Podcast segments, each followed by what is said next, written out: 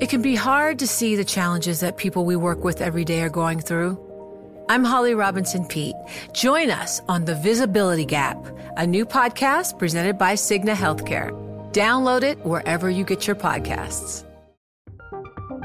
From Silicon Valley to Wall Street, the promise and perils of artificial intelligence are playing out on the world stage. But what will the next phase of AI adoption look like? Which companies, from big tech to startups, will dominate? And where do the risks and unintended consequences lie? I'm Emily Chang. Join me at Bloomberg Tech in San Francisco, May 9th, to answer many of the industry's burning questions, alongside Snap's Evan Spiegel, Xbox President Sarah Bond, OpenAI's Brad Lightcap, top researcher Dr. Fei Fei Li of Stanford, and many more. More details and just a few tickets left at bloomberg.com slash techsf.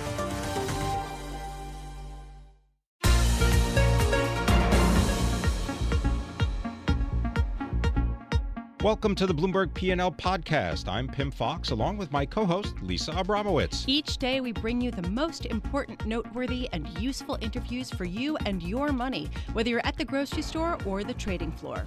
Find the Bloomberg P&L podcast on Apple Podcasts, SoundCloud and bloomberg.com.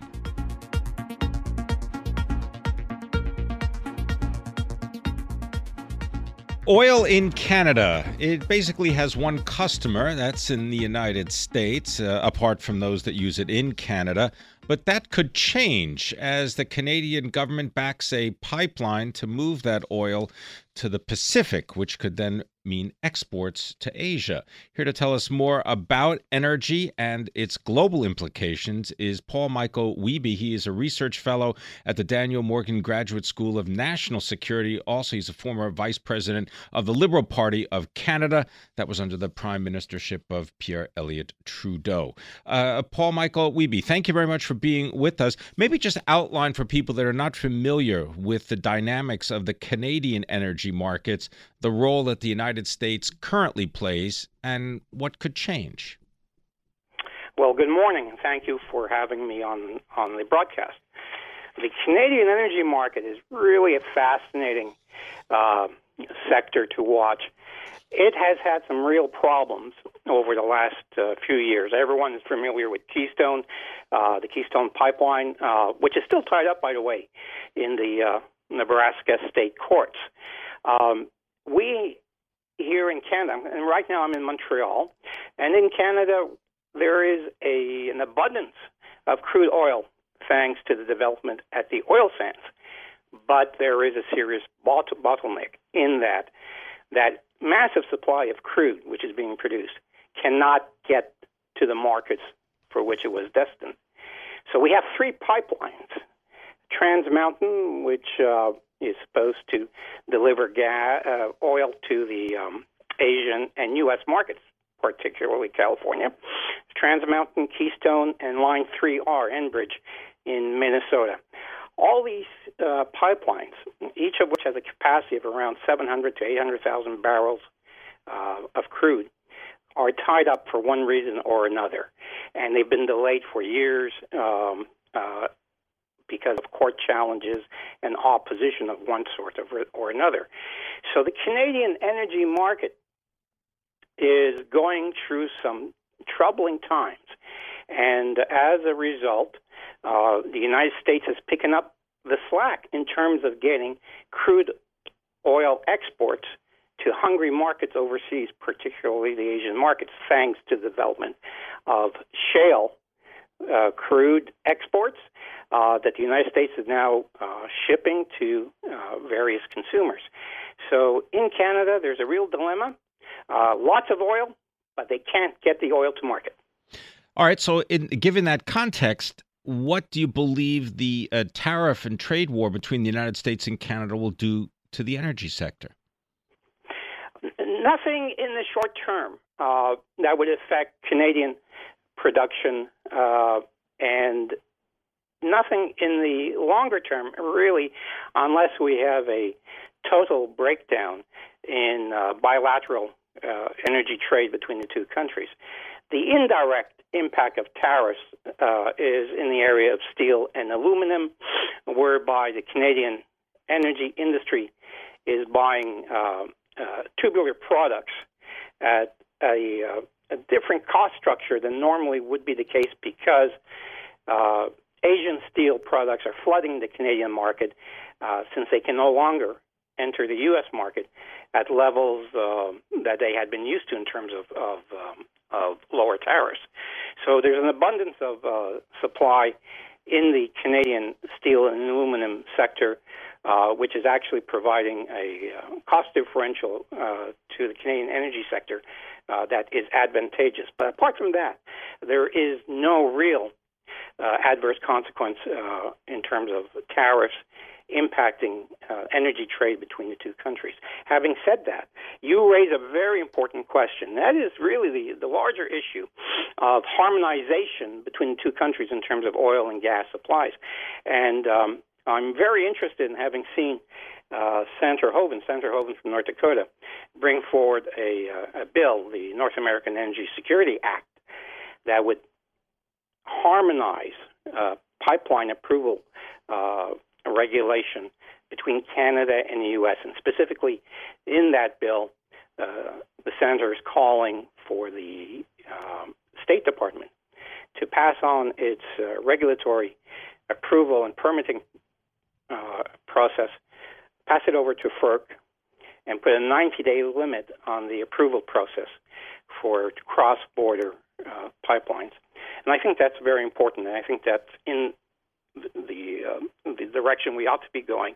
I think it would be very helpful for the Canadians as well as for American uh, uh, consumers uh, to be able to secure Canadian crude uh, in a more rational and streamlined process than what we have already. All right, we'll talk about that in terms of its opposite. When you talk about a rational and streamlined process, I want to shift your attention because you are an expert in global energy resources to what is happening in Iran and the back and forth between the United States and President Donald Trump and Iran's potential for oil exports. What are your thoughts there? Well, uh, look, I think uh, to give this context, if you don't mind, just to step back a moment to yesterday's uh, extraordinary pronouncement by the president, uh, where he said on on uh, uh, his Twitter feed that the OPEC monopoly must remember that gas prices are up and that they are doing little to help. Uh, he goes on and demands a reduction in pricing now. This uh, is historic. It's unprecedented. And what it represents, in my opinion, is a full frontal assault on the integrity and cohesion of OPEC as a price setting organization. And what that's doing to get to your question is driving a wedge, a massive wedge between Saudi Arabia and Iran. Because the Saudis are complying, according to Bloomberg reports, the Saudis are complying with the president's demands. And this is quite the opposite of what the Iranians want. So when you add to the ideological and and and security dilemma in the Persian Gulf arising uh, from the rivalry between Iran and Saudi Arabia, and now you have OPEC being uh, rendered uh, asunder by the president. Then uh, I think what we're seeing is Iran being further and further isolated, OPEC breaking apart under the hammer blows of. And we've got to leave it there. Paul Michael Wihbey of Daniel Morgan Graduate School of National Security.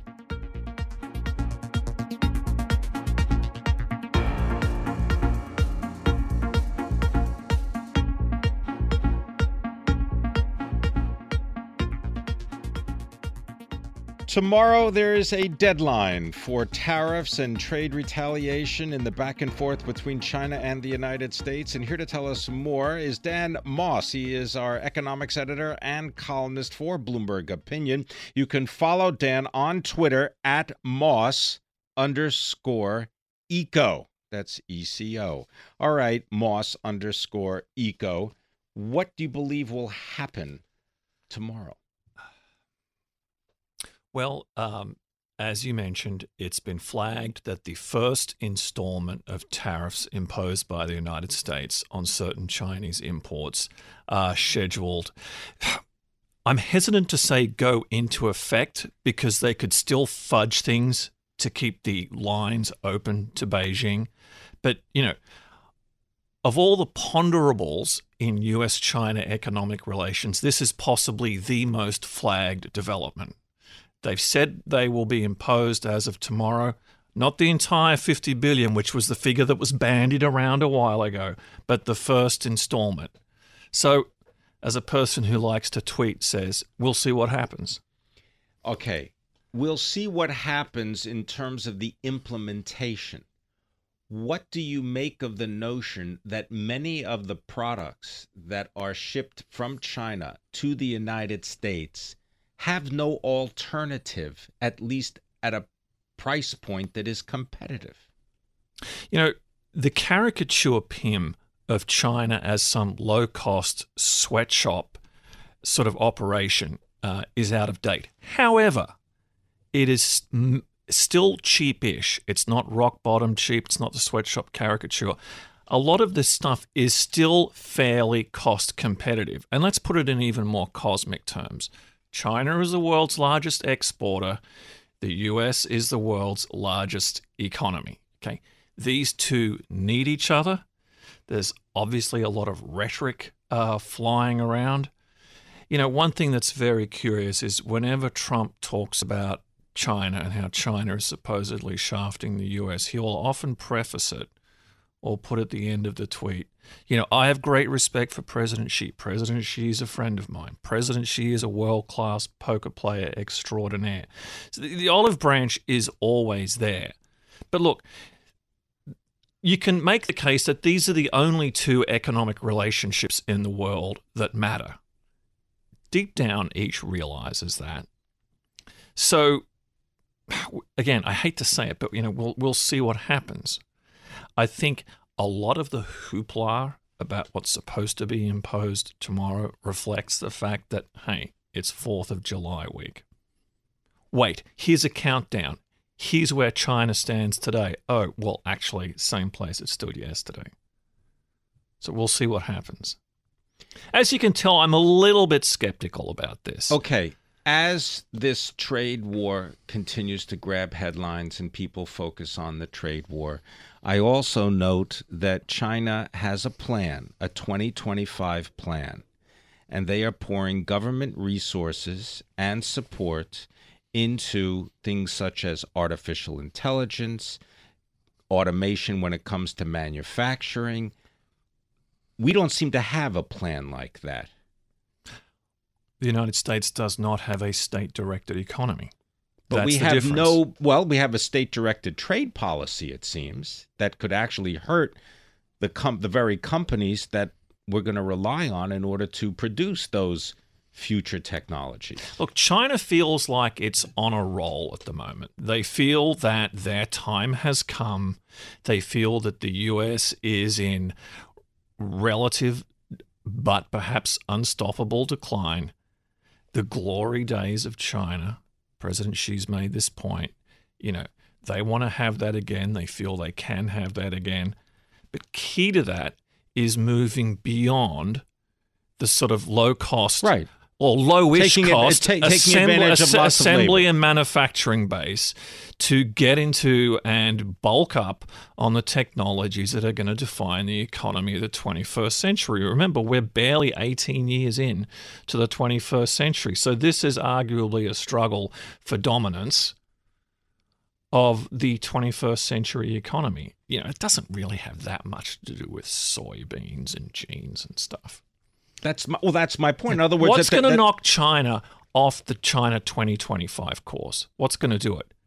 Arrestive Congress in China? No, that that's not going to happen. But at the end of the day, again, these two economies need each other.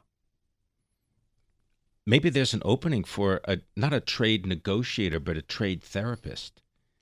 Just to get back to uh, the point from uh, you know our previous exchange, a lot of what the U.S. imports from China is stuff that has been put together at various points in global supply chains.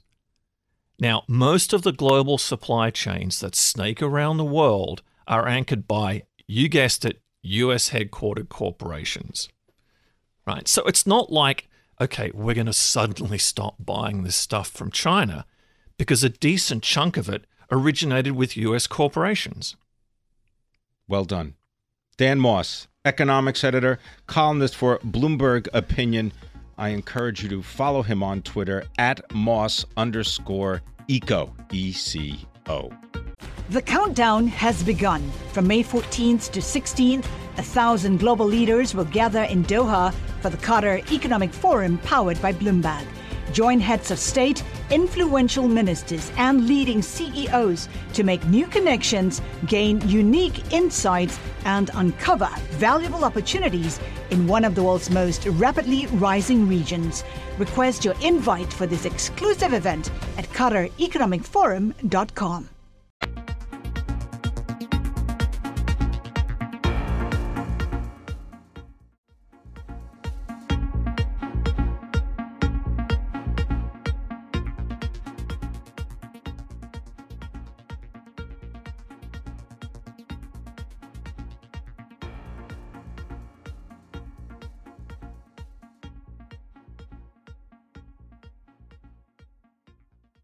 Multi touch screens, wireless charging, document scanners, wireless trackballs, and mouse. All in a package that is designed to help you ease the problems of sitting at your desk. Here to tell us more about the future of the smart office is Saagar Govil. He is the chief executive of Cemtrex, and he joins us here in our 1130 studios. Saagar, thanks very much for being here. Maybe just outline for people what is Cemtrex and how you came to really design and produce uh, what, in many cases, is the office of the future. Thank you for having me, Pim. Pleasure to be here. Um, Cemtrex is a publicly listed technology company. Uh, we manufacture uh, electronic technology products for a variety of industries, from automotive companies like Daimler to consumer electronics companies like Harman Kardon and industrial companies like Schneider Electric. And we've been doing that now for over two decades. And we really leveraged a lot of that experience of manufacturing electronics and technology products from B2B and applied it now to the B2C market with our first flagship product, uh, the Smart Desk. Well, tell us about this uh, Stark uh, Gesture Systems. What is this?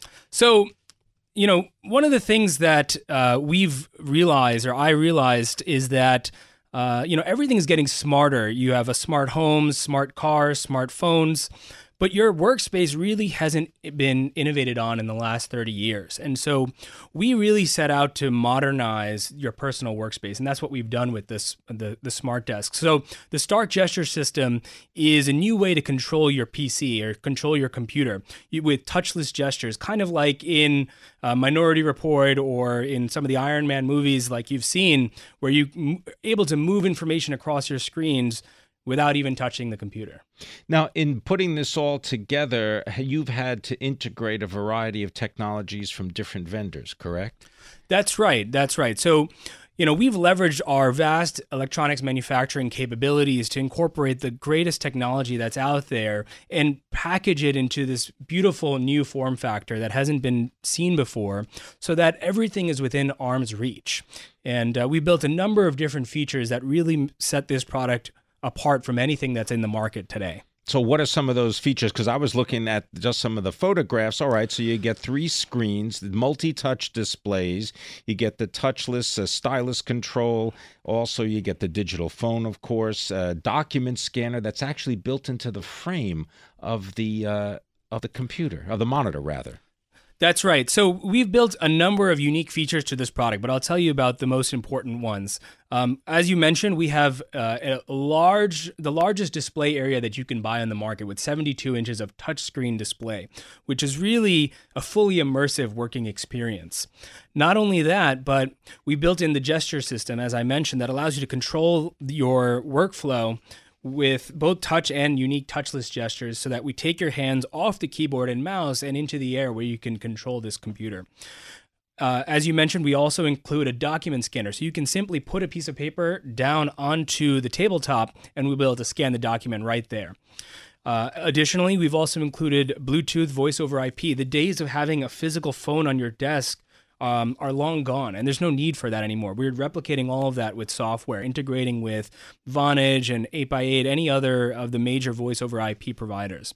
And not only that, we're doing all of this vast functionality with just one wire.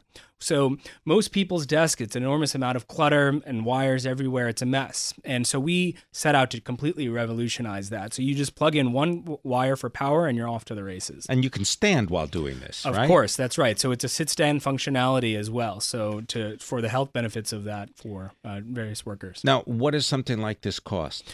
So uh, the uh, we're starting uh, this price at four thousand dollars, and we're also offering a one seventy five a month for twenty four months. So the services that come bundled with this, is that also a subscription or is that a one-time cost? So all of the features are included in this product that uh, are listed there, um, whether it's the the gesture technology or the scanning functionality and so forth. So everything you see uh, is included with that price. Okay. Now, in looking at a little bit of the history of the company, I note that you've got operations in Romania. You made a purchase in the past of a company, I believe, in Germany. And I'm wondering, you are a small to mid-sized business.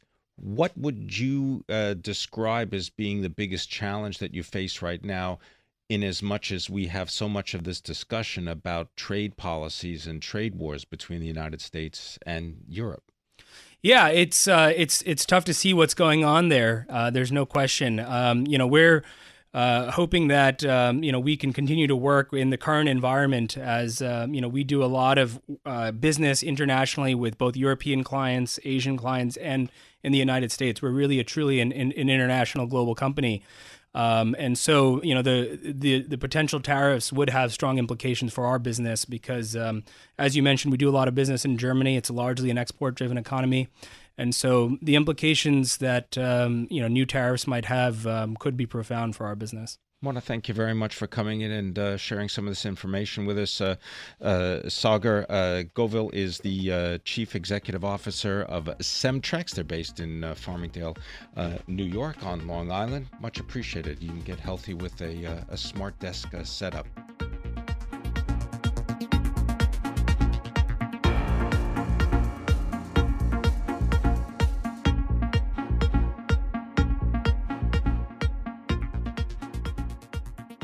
My co host and colleague Lisa Abramowitz is on a well deserved holiday this week.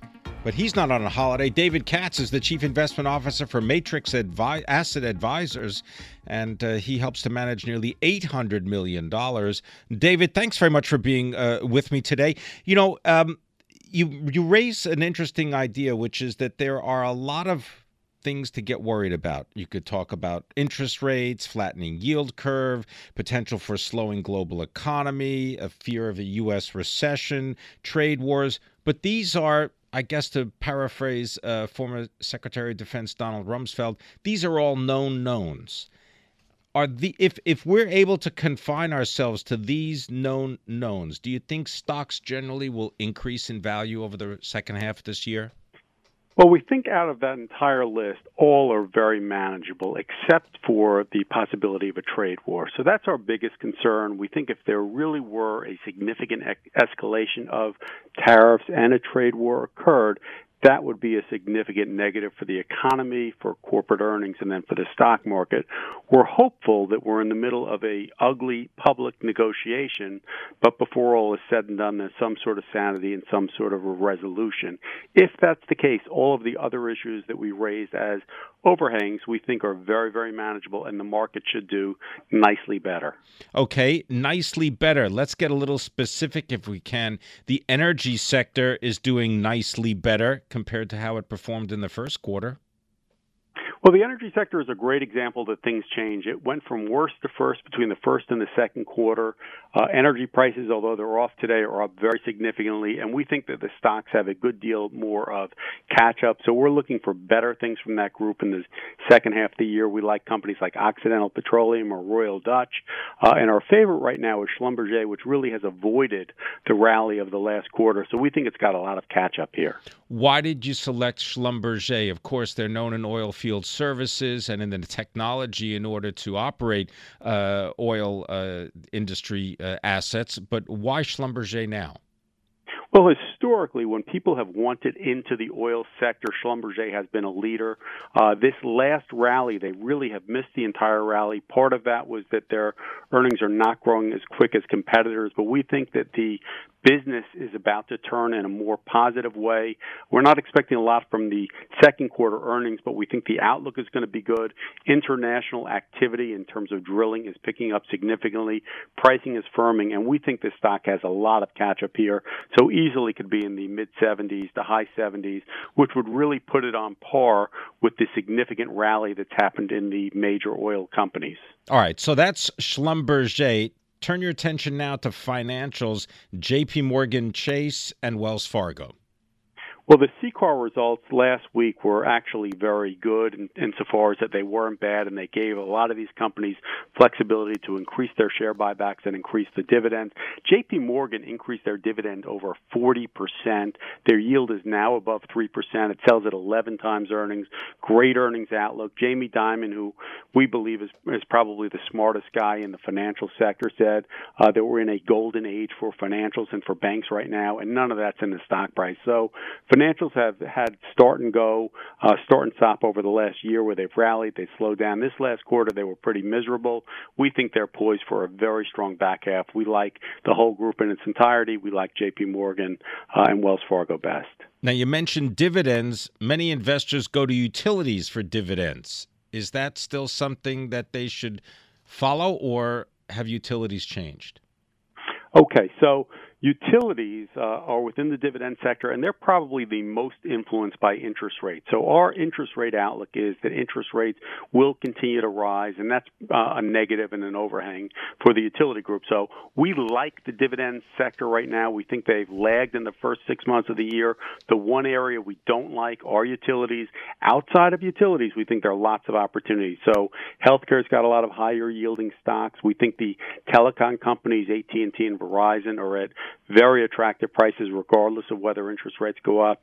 Uh, there are a lot of industrials that are paying three, three and a half percent yields, like an Eaton Corp. Uh, we think those are going to be great places to make money. So we think the market is going to swing back to dividend stocks in the back half of the year, but the one exception to that is going to be utilities.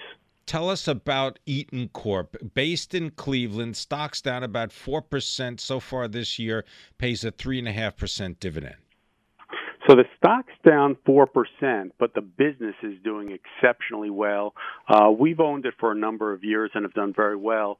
Uh, but one of the things uh, that we've seen is that the management is the most upbeat they've been in quite some time Earnings are rising significantly. They've got a really good cash flow, yet the stock hasn't done anything. Uh, they've raised the dividend nicely. So this is a case where we easily could see the stock up 10 or 15 percent in the back half of the year, and that would just be catching up with a better market. Uh, we think it's one of the lower risk uh, ways to invest in the market now, insofar as that it's at a very low valuation and a good yield, but a very good outlook. Another stock that's down about 4% so far this year has a much a smaller uh, dividend of about one and a quarter percent is CBS. Why CBS in the portfolio? Okay, great question. So um, the uh, media industry has seen a lot of interest in Fox between Disney and Comcast trying to buy it, and we think that highlights the value of these assets. CBS has been a miserable performer in the last year, but the business is great. Their earnings are growing very, very nicely. Um, their ad, their advertising spending is going up very nicely. So the fundamentals are great. The valuation is great. Uh, the Fox buyout highlights the value in entertainment assets, and we think something better is going to happen to CBS this year. Uh, either they'll resolve resolve their conflict with the Redstone family. Uh, there's a possibility the Redstone family might ultimately put it up for sale. If they do, we think the stock is easily worth 40% more. But even in and of its own fundamentals, we think the stock should sell at 13 or 14 times earnings, and it's at about 10 times earnings. So uh, we like the group for the back half of the year. We like Comcast too. We like Viacom too. But CBS is our favorite. All right, I'm only going to give you about 20 seconds, David, but I got to ask technology. What are you doing there? So we think technology is going to be fine in the back half of the year. It's not going to be as lopsided to the upside as the first half of the year, and our focus would be on some of the tech companies that are doing well, but stocks have lagged. So Cisco and Qualcomm are our favorite, and we'd be a little bit wary of the ultimately hot stocks like a Netflix or an Amazon, which have been on fire. We think they're going to be less good places for the, for investors to make money. Thank you very much. David Katz, Chief Investment Officer, Matrix Asset Advisors, helping to manage nearly $800 million of customer assets based in New York. Thanks for listening to the Bloomberg P&L podcast. You can subscribe and listen to interviews at Apple Podcasts, SoundCloud, or whatever podcast platform you prefer. I'm Pimm Fox. I'm on Twitter at Pimm Fox. I'm on Twitter at Lisa Abramowicz1. Before the podcast, you can always catch us worldwide on Bloomberg Radio.